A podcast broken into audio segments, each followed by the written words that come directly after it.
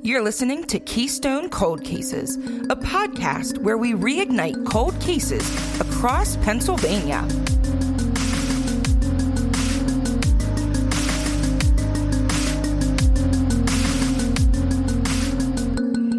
Hey, it's Grace. And hey, it's Sarah. And today we're going to take a look at um, part two of the Tracy Kroh case uh, that we heard uh, last week, um, or last episode rather. Um, before I dive into this, I just want to put an announcement out there that this will be my last episode as part of Keystone Cold Cases. Um, I have loved the last two years. It's been a lot of fun diving into the research, but um, I have a couple other projects that are becoming very research heavy.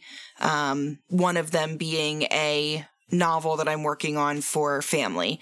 So I am just gonna devote my research time to that just because I feel like it's, it's been a good two years and I know that I'm leaving with awesome people still here. So just, it's been fun. That's all I really have to say. So, um, We'll miss you. I- but understand, we understand. yeah. Of course. And, you know, you guys will never be able to talk to me ever again. You know, Yeah. Grace and Chelsea. I know you're cutting off all communication with everyone. Yeah, completely. Um, as, as we have said before, you know, your husband's not at all like part of my life or anything. So we'll, we'll never communicate again. Mm-mm. But we are going to, like I said, hop back into the case of Tracy Kroh. So we talked about Tracy's case on the last episode and we just kind of finished up right before theories. So as a quick reminder, Tracy's case comes to us from the 80s. So uh, she was out and about on Saturday, August 5th, 1989. She was going out right before entering her senior year of high school. And unfortunately, she did not come home that night. There were thoughts that maybe she was staying at her sister's house, but they were kind of pretty much squelched immediately because her sister wasn't there and, you know, would be able to say if Tracy was there. There was some eyewitness testimony that she maybe had made a phone call at that payphone in town, but of course there was no actual proof on that one way or another. There was also some speculative evidence that pointed to the idea that she was meeting up with someone by the river as well before she went missing. She was initially assumed a runaway, but that was pretty quickly also squelched when they realized that it really didn't make sense for her to be a runaway. So the next day, her car was found, but there was nothing else there, no identification, no belongings, none of that. So that's all 1989. And then a couple years go by. You know, we talked before they were trying different investigative techniques. A couple leads came forward, but they would check them out. There was never anything viable. And then we really didn't get a whole lot of information on the case again until November of 1993. And this is when the farmer who was walking his property about nine miles away saw something on the bank and walked over to it and realized that it was part of Tracy's driver's license and her NHS card, both in there. There was nothing else found. They checked that whole area. They checked areas that were downriver of that and they did not end up finding anything else. So a lot of interesting ideas kind of came out of this thought of, you know, now four years later, they're finding this out of the blue. So what does that mean? And people kind of ran with that with some different theories. Um, ultimately, it ended up that no theory anyone posited was checked out or it was checked out and didn't pan out. They've done a couple different age progressions and those are all available online. We're going to have them all on the blog as well. And then we saw um, a tip came in that someone had tried to abduct this person calling in with the tip from the Millersburg Square. Um, And basically, they just kind of took that information and added it to the file and said, we don't know if this is relevant, but thanks for letting us know, kind of thing. Um, and then the kind of big thing that we left on at the end of part one was the police showing up to a property in 2015 to search it in relation to Tracy's case. Um, it was a property that had also been searched when she first went missing, and it's still a person that remains a suspect in many people's eyes. And we're going to talk a little bit more about him today. Um, police did bring cadaver dogs there, but unfortunately, nothing was ever uncovered, or I guess fortunately, depending on how you look at it. But unfortunately, there were not answers discovered. And this same property owner has been looked into because allegedly he did get drunk one night and reveal that he and a group of friends were in the square the evening that she went missing and they had planned together to assault and rape her and then let her go, but that it went too far. Now, of course, he says, you know, this was admitted while drunk and it wasn't a true admission. He was just making it up because that's a really cool thing to joke about. People apparently. are so messed up. Yeah. They did they did tap his phone line, found out that he did a lot of really stupid things, but none of them were, you know, uh, proof that he had killed anybody. Um and so that's kind of where we left it at the end of that episode. Um, and so now we're going to just kind of dive into some theories. So, like I mentioned earlier, there really has been a lot of speculation that has circulated regarding this case. It's a very well known case, uh, well publicized case. It's one that two years ago, when we were talking about starting the podcast and I was talking to people I know, you know, it was like, oh, you have to cover Tracy Kroh. You know, like everyone in this area knows this case. So there have always been just a myriad of situations that have been presented as different theories. And we're just going to take a look at some of the major ones. If you go online, there are a literal ton of them. So we're just going to kind of hit a couple of these. First theory here there was a man who confessed to his involvement in the case. His name is Larry Stephen Ramp. He had been a serial killer and had served time for abducting two teenage girls at gunpoint.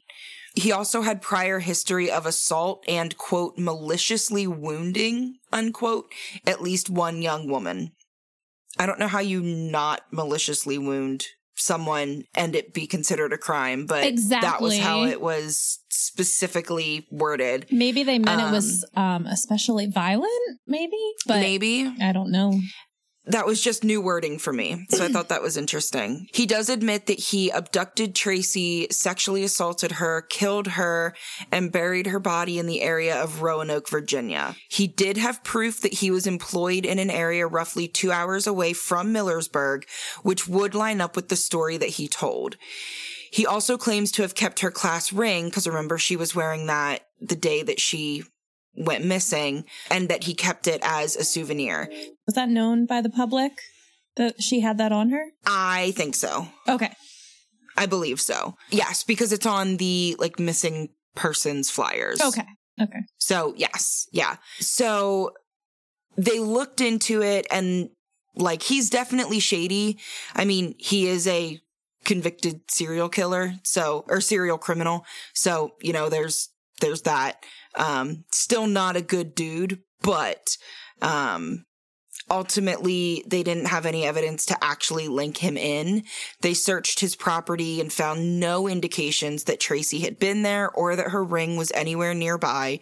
Typically, as we've talked about before, if killers are keeping trophies of something, they're keeping them somewhere that they'd be able to access them, to see them. They may not be on display, but they're going to be an easy access. Like in a container in a junk drawer or, you know, in their dresser or in a bedside cabinet or something like that. Mm-hmm. Um, and they, you know, police could not find anything. They did find out that he was not at work when Tracy went missing, which doesn't really look good for him, but it also doesn't prove anything. I'm sure there are plenty of times that I have not been at work when people have gone missing. So, you know, it doesn't automatically mean that you're linked. But after analyzing everything, all the evidence they had against him, police and the FBI both ruled him out as a possible suspect and moved on. And people often say, I mean, I guess when they're not so entrenched in true crime like we are, but they're like, how, why would someone confess if they weren't actually involved? But there's, you know, a couple different motives for people to confess yeah. to crimes they did not commit. They could have been coerced by the police and the type of interrogation. They could be trying yep. to lessen their time in prison from other crimes for giving information. They could just be crazy and want credit. There are people like that. Yeah. So there are a number of reasons why someone might falsely yeah. confess. Part of my um master's program capstone that I did that was my forensic linguistics work was talking about just the basics of forensic linguistics being the law and language intermingling. And a big part of it is so much of the coercion that happens is even just the way that investigators ask questions.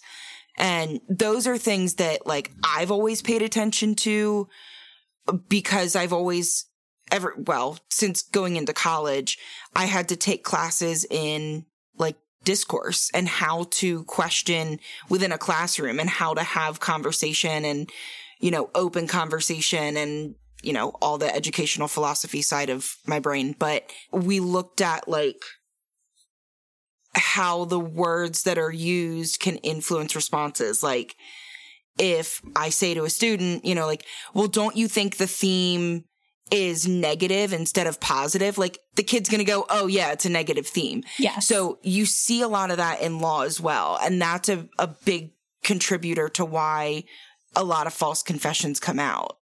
Um, because they take something like that and it gets twisted and they say, ah, but technically you said, like you agreed with this statement, but it's a twisty, tricky, yeah. So yeah. that's a, a big part of it too. That was a long road to get there. I am sorry. we got there. Goodness gracious. Um, but anyway, so that was Larry Steven Ramp. Um, I'll say his name again because he is a serial criminal. So, you know, still not a not a good dude. The next theory here is that she was sex trafficked. And unfortunately, this is still, at least in my mind, kind of the the reigning theory. Pretty young female.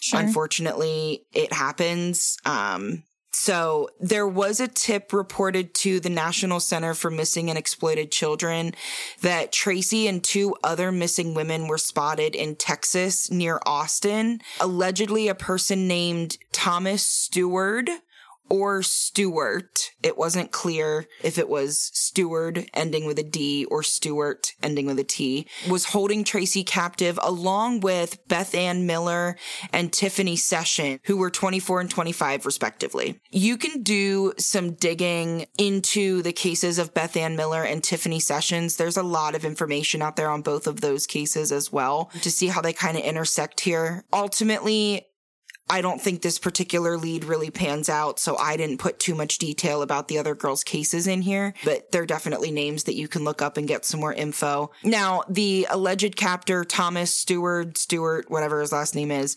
apparently had assistance from a man named either Raymond or Raymond and some unnamed woman. Allegedly, all six of these people were traveling in a white van with a Florida tag and a gray blue color van with an unknown tag. Now that all comes from the Trail Went Cold podcast from episode 89. I have it quoted from a book that I have linked in our sources.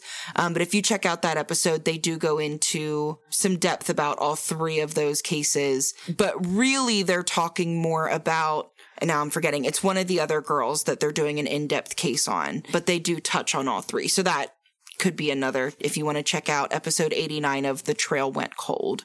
The tip was eventually just written off as a hoax. And so that particular set of six people is an unlikely situation. However, there still really is the possibility of sex trafficking and it still is a, a popular thought that that could be part of it, especially living right along the river. You're along fairly major routes and not far from even larger major routes. I mean, up in this area, she would be a very quick drive, like an hour at most to like the major interstates that run through PA. Right. So, you know, it's it's definitely possible. Um that makes sense to me as a theory, obviously. I mean, it's way Yeah. more common than we'd like to believe, but the fact that this whole tip could be a hoax is just very frustrating because we just see that a lot. Fake tips, fake ransom phone Yeah. calls. A lot of them are phone calls when people just want Yeah. to take advantage of people that are already suffering. I I hate it. It's ridiculous. Okay, so the third theory here is that it was a serial killer. This is a different person than the serial criminal that we talked about before. This theory specifically builds on an argument that was posited against convicted kidnapper and rapist Larry Dwayne Hall. He is currently serving a life sentence in North Carolina. And the theory that's really been built around him is just kind of formed on a couple different things. Mainly, he was a Civil War reenactor, and they think that he would have been in the area for Gettysburg reenactments. Now, Gettysburg does a lot of reenactments, especially through the summer because the anniversary of the battle itself is July 1st to 3rd. So, you know, they do all sorts of different things beginning of July. Um, really all summer they, they have a lot of stuff going on there. Um, but really, especially around that, you know, early July part. Um, so Larry Hall has confessed and been found guilty of multiple abductions and murders before, which is why he's serving a life sentence in North Carolina. He has said before that he likes to drive around and search for a small town. He really liked woods. Um, he never would have a specific target in mind, but as soon as he saw whoever he ended up picking, like he would know that it was going to be her, which is just Ew. I hate that. Yeah. Yeah. It it really does kind of fit the storyline that's been created for the day and location from where Tracy went missing and kind of the theories that have been thrown out there. Um, you know, his MO really does seem to fit that. He allegedly has stated before that if he were to have to get rid of a body, he would utilize water. Um, and this is where we can kind of connect back to that idea that she did live near the Susquehanna River. She was close to it when she was on the square, which is the last place she was seen. Um, and that her personal effects were found in another body of water, that creek along the farm. So, you know, the fact that he specifically has previously said water and we have two kind of different bodies of water potentially involved here could mean something. It could mean nothing because it's central Pennsylvania and she happened to live in a valley. Water flows downward. There's going to be a lot of water near her. Like it doesn't necessarily mean he was involved, but his other victims also all share qualities with Tracy, like being young, pretty, and alone at the moment that they went missing. But again, that describes a lot of teenage victims of any sort of crime. That's very broad. Yes. Yeah. I'm also thinking too, and I should look up, I don't know how I haven't looked up the statistics on this, but when people are murdered and end up in water, or I guess even if they drown, isn't it pretty rare for them to not be found at all? I don't, I think it's, I don't know. it's more common that they will eventually float. I, there's a possibility they'll get stuck, but I, I guess I'm talking specifically in a river where you have a current.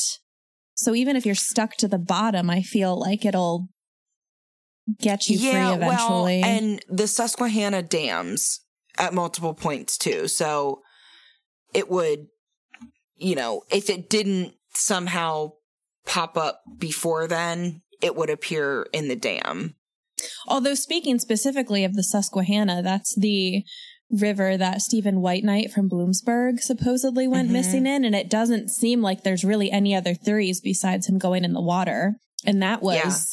seven, eight years ago, and he's never been Yeah. found. So I, I get that it's obviously possible, but I was I think I heard somewhere that it's pretty rare for them to never be found.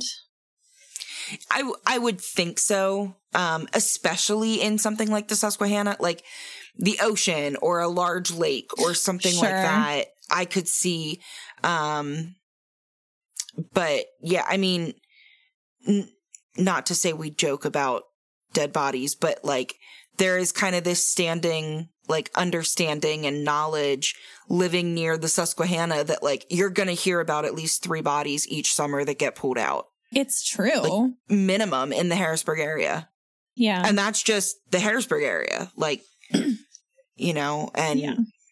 it's, there's always, always stories from rivers, but yeah.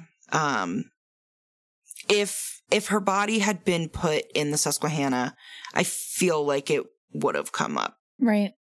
but I'm not an expert on rivers. Well, get it Just together. language. I know. The other interesting thing with this theory is that it's just never been addressed by law enforcement.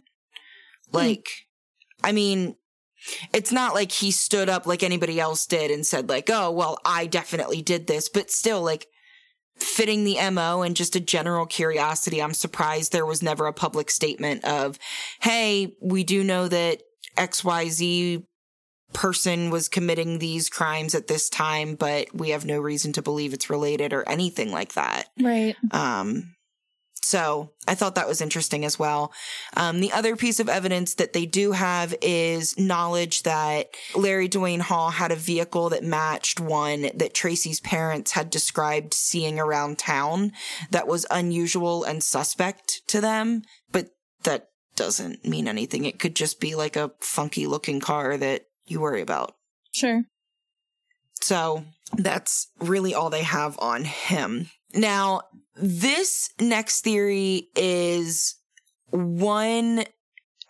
Okay, it's kind of like two theories in one. It's, I read it in one or two sources, but I hear it from people all the time. Okay. Like the same people who have said you need to cover Tracy's case have said like, well, don't you think it could be? And they tell me this story. I could not find any explanation for some parts of this. So I am going off of memory of what people have told me. So this may be slightly off, but that's why I'm giving this disclaimer now. So the story goes that she was dating someone at the time who was part of a prominent family who had a business that like dug out and installed swimming pools. So there are a lot of people that say, you know, like, oh, her boyfriend is involved and they buried her when they were digging a pool and just put her in the dirt and then put the pool liner, you know, whatever. The big issue with this, and I know for a fact that multiple people have said to me that it was her boyfriend. She wasn't dating anybody, but there was a guy she had a crush on, okay. but she just had a crush on him. Like she wasn't, she, I, as far as he, he didn't even realize she had a crush on him. Like it was just a high school crush Right. that she had. So that this person who I'm not going to name was publicly named and bashed for years and people Ugh. really thought he was involved. And the poor guy, he didn't even know she had a crush on him. And now he's being accused of her murder and burying her under pools. That's just because it makes for a good story. Yeah, that's so Yeah. dangerous. People it's just so don't sensational. Don't really realize how much they can damage a person Yeah. by dragging them through the dirt like that. And I mean, just Yeah. because he had opportunity and somewhere to hide her body, that's not the same as motive. Yeah. So Right. And the other thing that kind of came up through this just because they were like, oh, well, even if it wasn't him, maybe we should look at like large holes that were being dug that summer. And so they went through because you have to have permits to do like to put in a pool and whatnot. So they went through and they did take um, GPR over the areas where pools were put in and they didn't see anything. Now, I don't know how solid that ground penetrating radar is. If it's even really going to see much farther beyond the concrete of a pool. I don't know that much about that technology, but it seemed to be enough that law enforcement was okay with the results saying that there were no human remains under any of the concrete there. Do you know when they did that? Was it fairly recent or was it I mean, that stuff hasn't been around for too too long as far as like law enforcement is involved, but I wonder if it was in right. its infancy still or if it was very recent. Um, I don't have a date written down, which makes me think that where I saw it may not have had a date specified. Gotcha. So I'm not 100% sure. It seems like they were doing their due diligence, though. I mean, yeah. Even if they didn't really suspect this guy, they went ahead and checked it out, and it doesn't seem like it led anywhere. So, right. Yeah. I really think the rumor mill just took it and ran with it. I mean, investigators checked like properties owned by the siblings of this person, other family members, like like I said, the pools, um, and they found nothing, like not even a shred of anything. So, I mean, personally, I don't think they're involved. If they are, they've done a really good job at clearing their names in my mind. So, you know, I really think that someone just wanted to sensationalize something. And that's really what this became. I'd be willing to bet on that. Yeah. So the next theory here is just that a local was involved.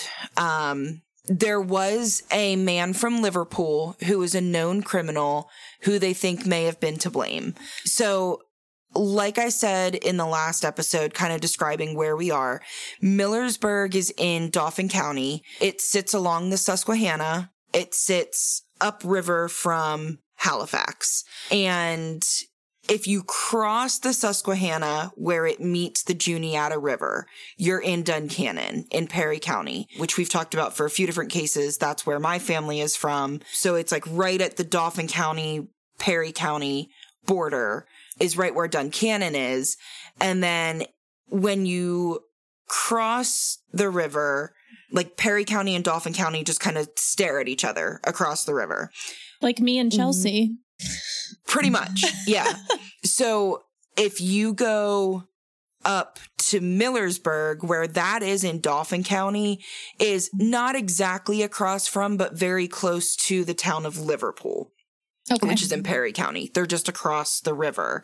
Um, but it's not quite like your river where you can see that, like, it, the river is much wider at that right, point right. than it yeah. is, you know, between you and Chelsea.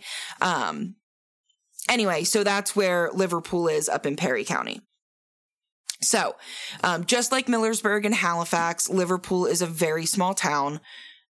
Uh, you can literally blink and miss it if you're not looking for a town. Um, my best friend lives in the Liverpool area and you have to make a certain turn in Liverpool to get back into the country, back where she lives. And when she first bought her house and moved up there, I missed the turn so many stinking times because like it's woods, woods, woods, woods, woods, the turn, three buildings, a gas station, and then woods again. Like, wow. So middle of buildings. nowhere. It's not quite three buildings. It is like an actual town, but ah. that's my exaggeration of it. But got it. regardless, it is a very small town. So there was a man who lived in Liverpool named Charles Bechtel, and he was charged with armed robbery at a truck stop in New Buffalo, which is between Liverpool and Millersburg on the Perry County side. So it's toward Duncannon from Liverpool. Just throwing lots of town names at you. You can tell I'm from the area because I know where this crap is. Just don't make me draw a map for you at the end. It's fine. I'll fail. So he was charged with armed robbery of a truck stop in New Buffalo. He also murdered an employee of an adult store, which this area has roughly 7 million of along the Dauphin County and Perry County sides of it. Nobody has anything else to do. well, yeah, pretty much. Um, and that murder had occurred within the same month as this armed robbery. So the theory for this is that he could have taken the ferry across the river from Ferryboat Campsite, which is just south of Liverpool. So it's between New Buffalo and Liverpool. So the thought is he goes to this campsite. They have a legit ferry that crosses back and forth between the river. He would take it across the river to Millersburg, walk between the destinations and get, you know, from one side to the other. In total, that's a 16 minute trip one way, which really could be plausible that he could get over there, get her and whatever actions were done at whatever moment, like whether it was kidnapping or, or murder or whatever happened, and then be right back across the river. So if they, you know, have a certain time of death, you can say, oh no, I was in a different county. I couldn't have gotten over there. Huh. So it's it's really plausible, even if it wasn't him, because um, I think that theory kind of grasps at straws with blaming it on him just because he lived there. Again, like just because a criminal is near you doesn't mean they're going to commit a crime against you. Right. Like, sure. You know, it's it's not everything about them because they committed a crime. In this case, I'm still not hanging out with this guy because he was killing people, but sure, yeah. You know, it doesn't refrain. automatically mean that he killed other missing people in the area. Absolutely. Um it really does put this idea out there though that it could have been anyone that could have gotten on the ferry, gone over, you know, tried to to get away with it that way. Um, but again, we don't have a body, and that's kind of what complicates things. And we don't have witnesses that see her on that ferry or anything. So Right. I'm guessing if they did something like that, it would not have been kidnapping. It would have been murder right. and they disposed of the body and then right left. Right. And then this brings us to the last theory, which is kind of also the one that I talked about um, before diving into any of the theories, which is this person who a lot of people really think that he is responsible and this is the name that comes up most often. His name is Mark Warfel, uh, W A R F E L. I'm not sure if I'm saying that correctly, but that's what I'm going with. Um, Mark was a mechanic who Ivan, which if you remember is Tracy's father, had interacted with pretty regularly. Um, and anytime he would go to the garage, uh, Tracy could accompany him if she wanted to. So sometimes she would go with him and because of that, she had met Mark multiple times. I did find a WGAL article where reporter Ann Shannon transcribed a recording of a man named Mark Warfel to Tracy's sister Kim. So Kim had gone to visit him and she has recordings of him or she may have called him and it was a recorded line. And this is what I am quoting from the transcription that came from that WGAL article here. So this is all, you know, kind of his side of, of things. Quote, they put me in prison because I was connected with Tracy Kroh, unquote. He does have a theory of who he believes killed her, and he claims that the police just won't listen to him. He does refer to this person as, quote, Big Goofus, and has said, quote, as far as I know, she was sitting up near the post office near the studio. Well, now let's put it this way. From what I figured out, he talked her into taking her for a little ride with her car. He was driving because Ivan, again, Tracy's father, said when the seat was back against about the big goofus she was with. So I put these things together, unquote. I'm not really sure what that means. Um, but that was literally the quote from the transcript. Hmm. Ivan said when the seat was back against about the big goofus she was with. So I put these things together. So he thinks that some quote unquote big goofus as a moniker that Ivan gave is responsible. Right. Is how I'm understanding that. Yeah, um, that's how I take it as well. But it's convoluted, just confusing. Yeah. Um, but the transcript does go on to say, quote, he choked her because she was so little. He very likely put her in one of them mine shafts up around Loyalton unquote. He claimed that this person kept clo- Tracy's clothing as a trophy or a souvenir. He actually did tell police where to find the clothing. And when they followed his directions and dug, they did in fact find her clothing. Oh, okay. Yeah. So the DA has said that some of the statements on this tape, this recording from Tracy's sister Kim are quote, very significant as of this article, and that article came from last September, so September of 2022. Well, it sounds significant for sure. I wasn't Yeah. expecting something to pan out. Yeah. So with this one, I can kind of see it going either way, really just depending on how it's presented. Um, ultimately, I have it here in its written form, which of course is not giving any sort of tone. And it really does seem fairly informative and innocent, minus the clothing thing. Like that definitely seems kind of sketch, but Right. I don't know. What do you have any other thoughts on that um, recording from him? Not really. Like you said, it is really hard to convey tone when you're just reading from a transcript. So, I mean, and you can infer a lot from tone too. So Yeah. who knows? It's hard to tell. I'd love to get my hand on hands on that recording. Yeah, for real. Now, there must be something more that we just don't have access to that police are holding on to because he was officially named a suspect in her case as of May of 2022. And he's currently being held on unrelated charges of burglary and harassment. And that's where the recorded conversation that I mentioned earlier came from. Um, it was a prison visit or a prison phone call. So, can I ask?